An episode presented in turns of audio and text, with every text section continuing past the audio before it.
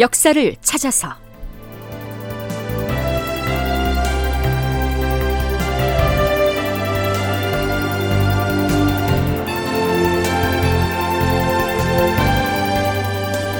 제 922편 이순신은 끝내 옥에 갇히고 극본 이상락 연출 최홍준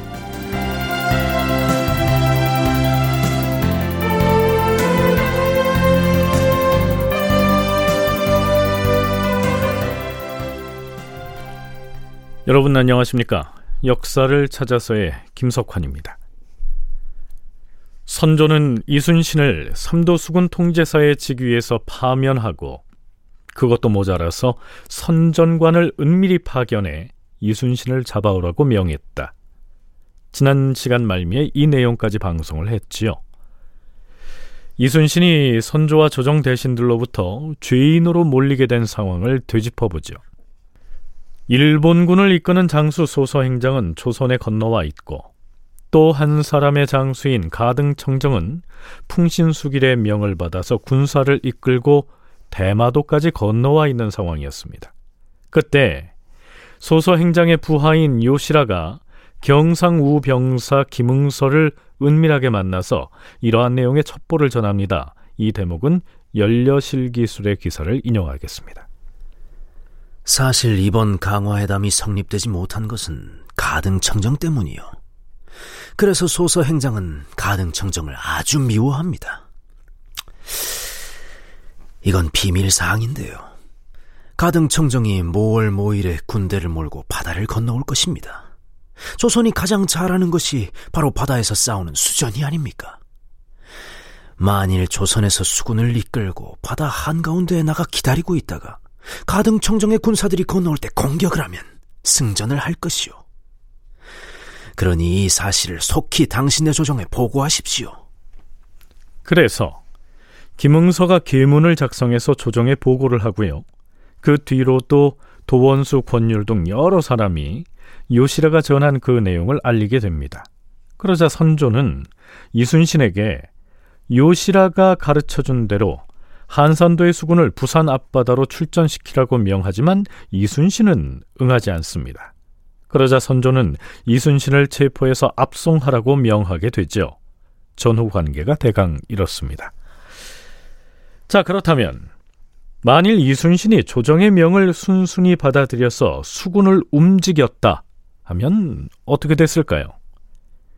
충무공 이순신 전서의 편역자인 박기봉은 이순신이 선조의 명령에 순응해서 아무리 지체 없이 군대를 움직였다고 해도 선조나 조정에서 생각했던 그런 작전은 이루어질 수가 없었다고 얘기합니다. 왜 그런지 다음에 등장하는 날짜에 주목하면서 들어보시죠.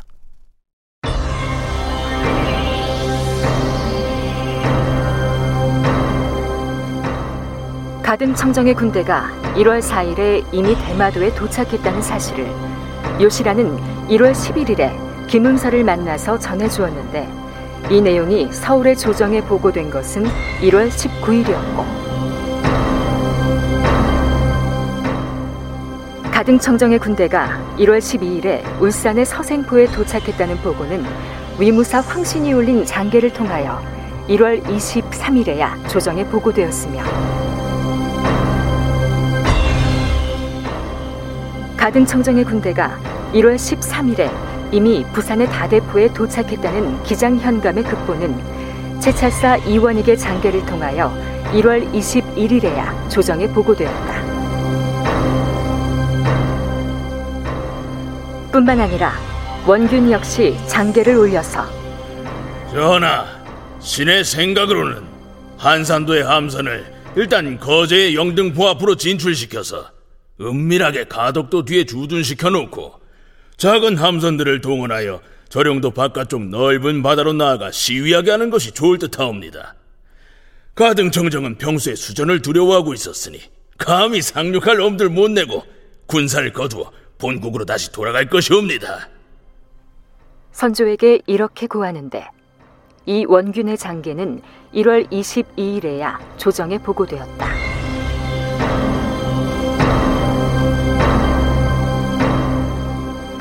이 모든 보고들로부터 알 수 있는 것은 어떤 정보 보고에 의하더라도 요시라가 김응서에게 건의한 남해상에서의 가등청정 요격 작전은 이미 기회를 놓쳐서 실현 불가능한 것이었음이 분명하단 것이다.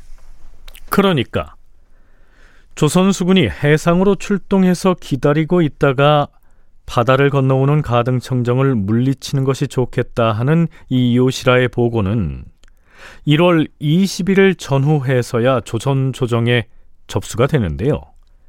가등 청정은 그보다 훨씬 전인 1월 13일에 이미 바다를 건너와서 다대포에 도착한 다음 전투 태세를 갖추고 있었던 겁니다.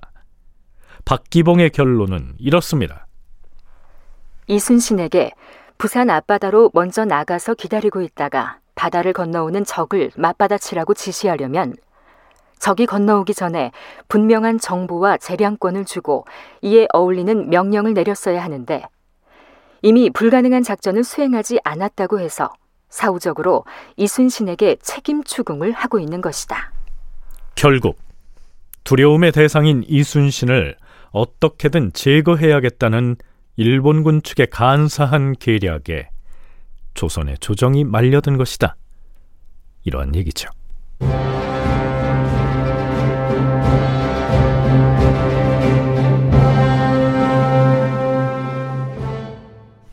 여기에서 유성룡의 징비록에 기술된 한 대목을 인용하죠. 요시라는 나중에 다시 우리 진영에 나타나서는 가등 청정이 이미 바다를 건너와서 다대포에 상륙해버렸습니다. 조선에서는 왜 그 전에 해상에 나가서 그를 요격하지 않았습니까? 이렇게 말하면서 거짓으로 애석하게 여기는 모습을 보였다. 이 사실이 조정에 알려지자 조정에서는 이순신에게 그 허물을 돌렸으며 사헌부와 사관원에서는 이순신을 잡아와서 국문을 하도록 청하였다. 서강대 계승범 교수는 그 무렵 조정 여론이 이순신을 탄핵하는 쪽으로 급격하게 기울게 된 배경을 이렇게 분석합니다. 이때는 선조가 이순신을 잡아올 수밖에 없는 것이고 이 이산해라거나 윤두수라거나 이런 사람들이 원견을 지지하긴 했지만 이산해 같은 사람은 뭐 문필력은 뛰어나지만은 정치 권력의 핵심 방향에 굉장히 예민하고 기가 막히게 잡아내는 사람이거든요. 이건 뭐 선악의 문제가 아니라 그러니까 국왕의 의중이 원균 쪽으로 확실히 굳어졌고 이순신은 제거하는 거다. 굉장히 고려 강력하게 말을 해서 선조의 눈에 도장을 한번 찍어야죠. 그런 쪽으로 보면 되고요. 이때 쭉 보면은 선조만큼 적극적으로 이순신을 잡아오고 원균을 삼도 수군 통제사에 앉히자 이렇게 적극적으로 의중을 표현한 사람은 선조를 능가하는 신하들은 없어요. 삼도 수군 통제사 이순신을 내치고 전라병마사로 있던 원균을 그 자리에 앉히고자 하는 의중을 가장 강력하게 드러내 보인 사람이 바로 선조였기 때문에 조정의 여론도 임금인 선조를 따라갈 수밖에 없었다. 이런 얘기입니다.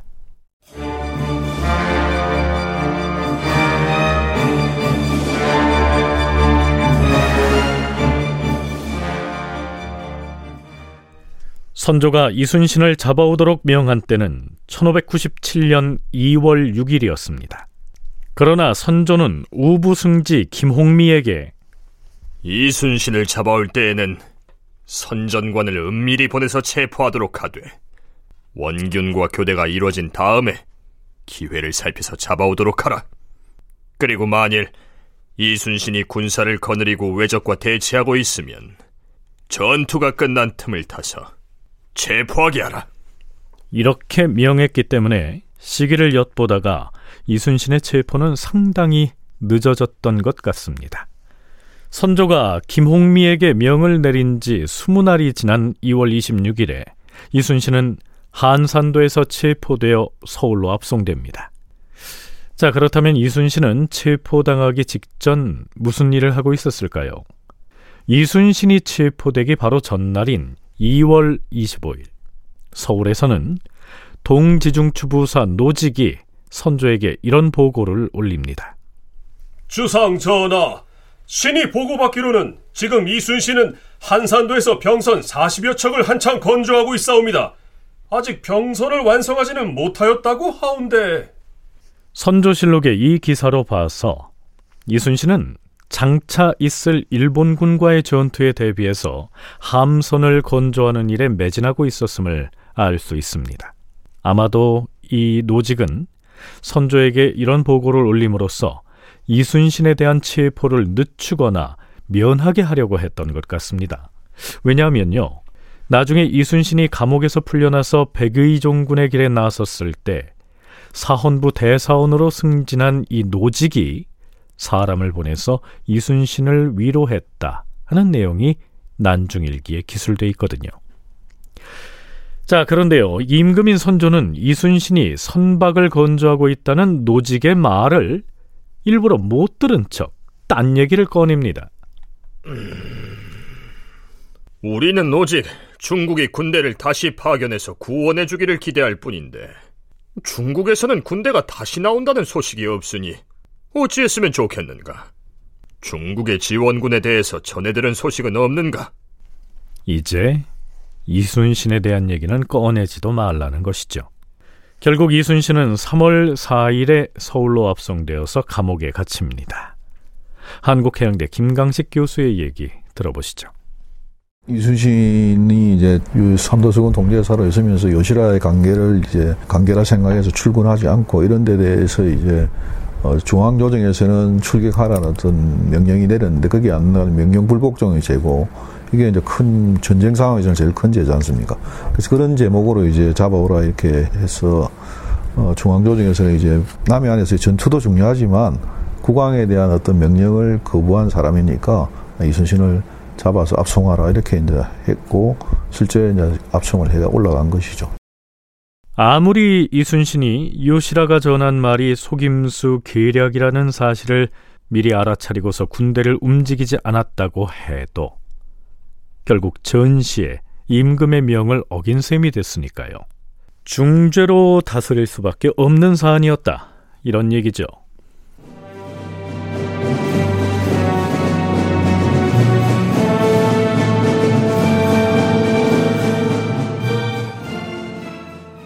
자, 그런데요.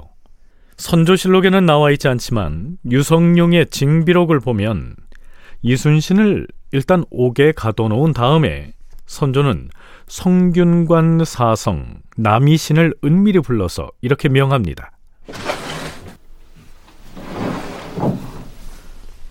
주상전하, 부르셨사옵니까?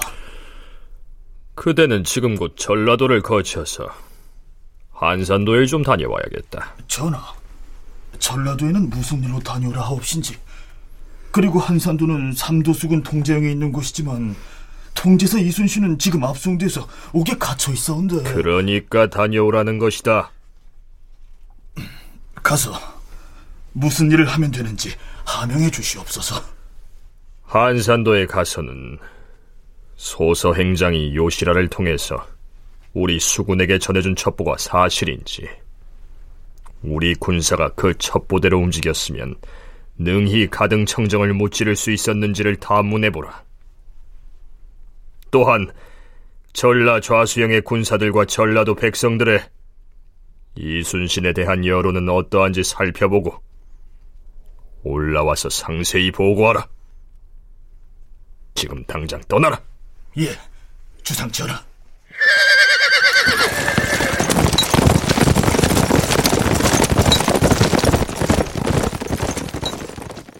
그렇다면 남이 씨는 전라도와 한산도에 가서 누구를 만나서 어떤 민심을 읽게 됐을까요?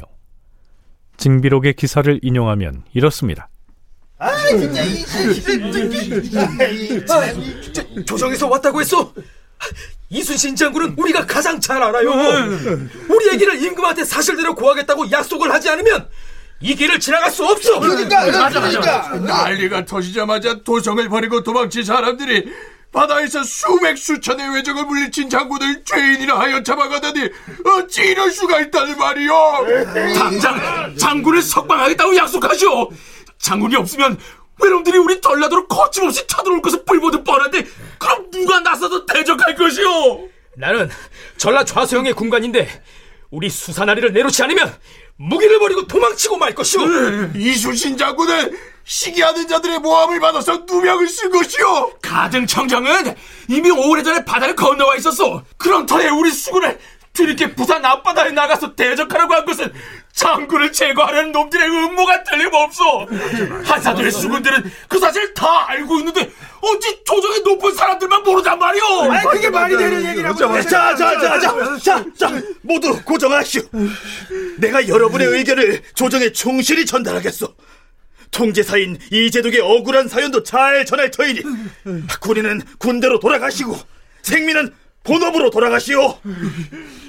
임금은 혹시 이순신을 탄핵하는 소문들 중에는 진실이 아닌 것들도 있을지 모른다고 의심하여서 성균관 사성 남이신을 한산도 등지로 보내서 조사해 오도록 하였던 것이다. 남이신이 전라도로 들어서자 수많은 군사들과 백성들이 길거리로 몰려나와서 남이신 일행을 가로막고는 이순신이 무고하게 잡혀갔다고 호소하였다. 자, 그렇다면 남이신은 현지 백성들과 군인들의 여론을 임금인 선조에게 제대로 전했을까요? 징비록에서 유성룡은 남이신이 거짓 보고를 하였다. 이렇게 기술하고 있습니다. 실제로 서울로 올라간 남이신은 선조에게 이렇게 고합니다. 주상 전하, 만일 우리 수군이 부산 앞바다로 나아가기만 했더라면 가등청정을 충분히 잡을 수도 있었을 것이옵니다.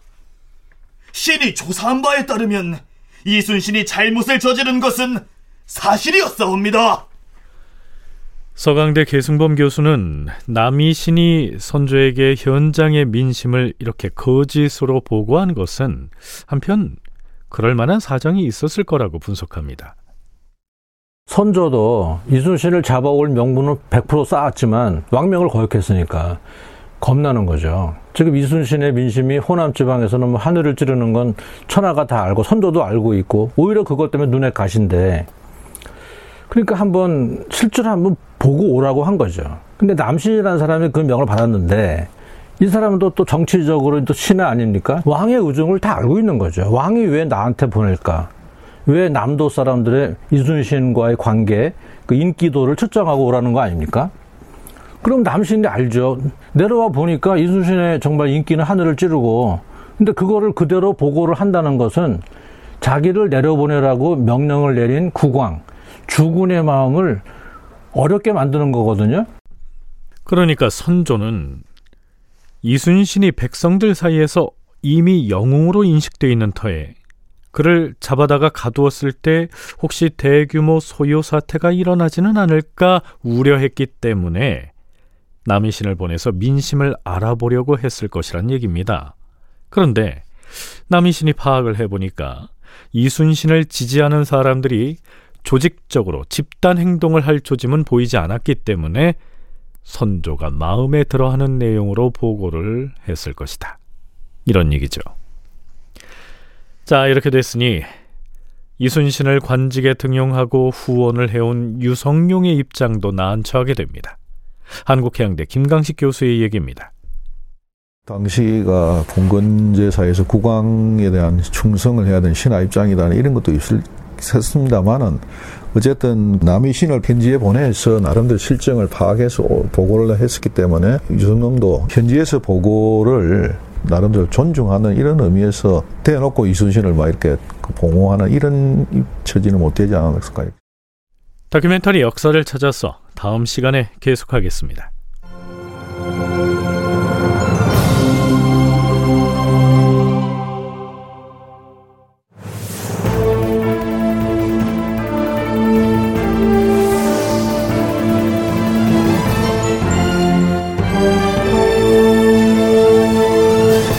다큐멘터리 역사를 찾아서 제 922편 이순신은 끝내 옥에 갇히고 이상락 극본 최웅준 연출로 보내드렸습니다.